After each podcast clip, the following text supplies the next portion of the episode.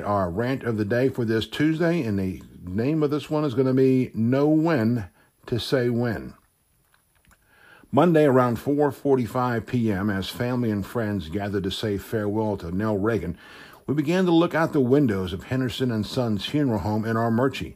An intense round of rain was pounding the area. As the service ended, the news folks among us acknowledged a busy night ahead as well as a Tuesday morning because of heavy rain and expected flooding.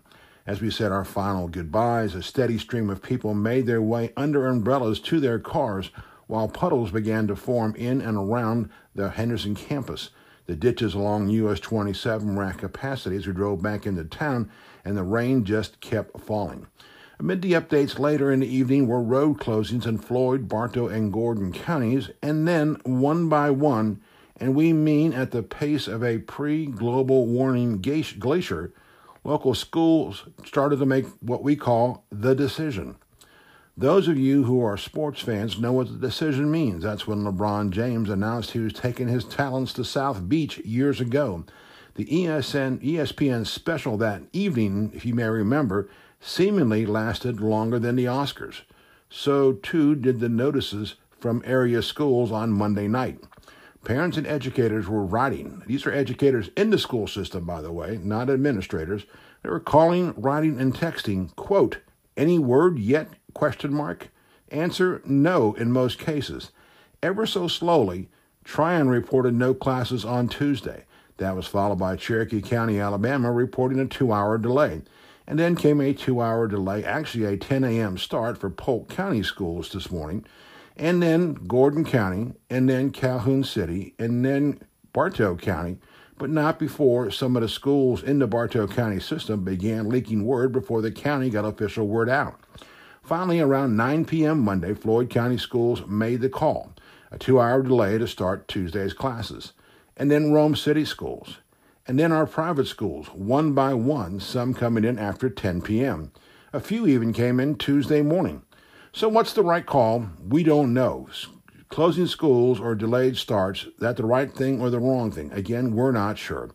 We'll find out today. Our real question is exactly when that call is made. We understand the careful analysis of road closings, overnight rains, latest advisories, and such. But to give parents the final word at or after 9 p.m. is just tough. Even those parents who made contingency plans in case of a delay or cancellation had to still execute those plans when a final word came down. That includes sitters, relatives, bosses, and others at a very late hour. We understand the pressure behind such a decision. We remember the days when expected snow never materialized and the school systems literally caught hell for making a bad decision. And we also remember the day when no decision was made until the storm already had hit and half the county was stuck on snow and ice covered roads trying to get from work to school to home. So, what's the answer? Make the decision and make it when people have time to react. It's one thing if overnight weather causes delays or closings. It's another thing when you already know that the cities and the counties are swamped and more rain is falling. We understand the concerns about being exactly what will happen the next day. Of course, no one wants to face the verdict from the High Court of Facebook. Parents already are upset. The rest of it, usually on Facebook, comes from a batch of unemployed people who have nothing better to do than whine about clouds dotting an otherwise blue sky. We have so many tools to use these days to spread the word school alerts, email text, emails, text, Facebook, Twitter, whatever. If anything, we have more ways of reaching families, which might be a hardship versus the old mass media approach. That said, the most important tool is this one decision making. Make the call, say maybe by 8 p.m., and let people plan accordingly. Besides, the High Court of Facebook is always in session. All rise.